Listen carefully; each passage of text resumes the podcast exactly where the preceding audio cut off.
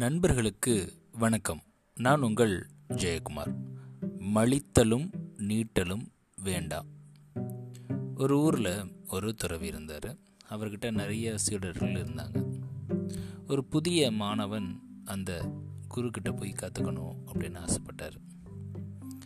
அங்கே போனால் குரு வந்து நீண்ட தாடியோடையும் சிஷியர்கள் மொட்டையடிச்சும் இருந்தாங்க. அவருக்கு ஒரு சந்தேகம்.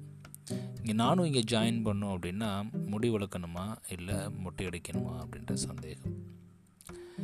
கொஞ்ச நேரத்தில் தன்னுடைய டவுட்டை குருட்டியே கேட்குறாரு இதை கேட்டதும் சுற்றி இருந்த சீடர்கள் சிரிக்க ஆரம்பிக்கிறாங்க. உடனே குரு பதில் சொல்கிறாரு நீ எங்கேயோ ட்ராவல் போகிறேன்னு வச்சுக்கோயேன். அப்போது உனக்கு முன்னாடி பின்னாடி நிறைய வாகனங்கள் போகும். அப்படி டைமில் ஒரு ஆம்புலன்ஸ் வந்தால் நீ என்ன பண்ணுவ அப்படின்னு கேட்குறாரு உடனே அந்த புதிய மாணவன் சொன்னாராம் நான் என்னுடைய வாகனத்தை ஓரமாக நிப்பாட்டிட்டு அதுக்கு நான் வழி விட்டுருவேன் அப்படின்னு சொன்னாராம்.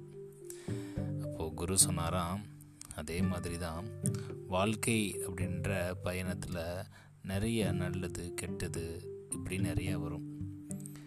எது வந்தாலும் அந்த பயணத்தில் ஆம்புலன்ஸோட நோக்கம் நம்மளுக்கு எப்படி தெரிஞ்சிருக்கோ ஆம்புலன்ஸ் எதுக்கு பயணிக்குதோ அந்த நோக்கம்தான் ஒரு துறவரத்தோட நோக்கம்.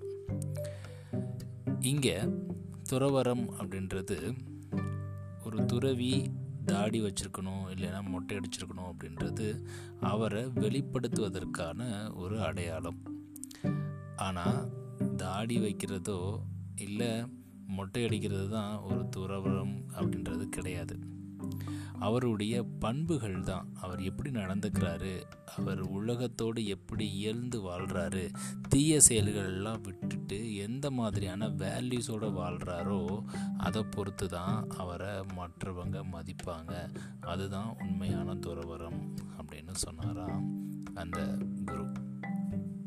இதே விஷயத்தை தான் ஐயன் வள்ளுவர் ரொம்ப அழகாக எடுத்துரைக்கிறாரு. குரல் எண் எண்ணூற்றி இரநூத்தி எண்பதில் மழித்தலும் நீட்டலும் வேண்டா உலகம் பழித்தது ஒழிந்து விடின்.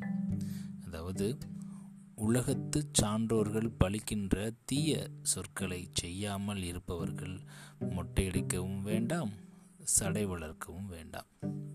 நன்றி நண்பர்களே மீண்டும் நாளை இன்னொரு பதிவில் உங்களை சந்திக்கிறேன். மலித்தலும் நீட்டலும் வேண்டாம்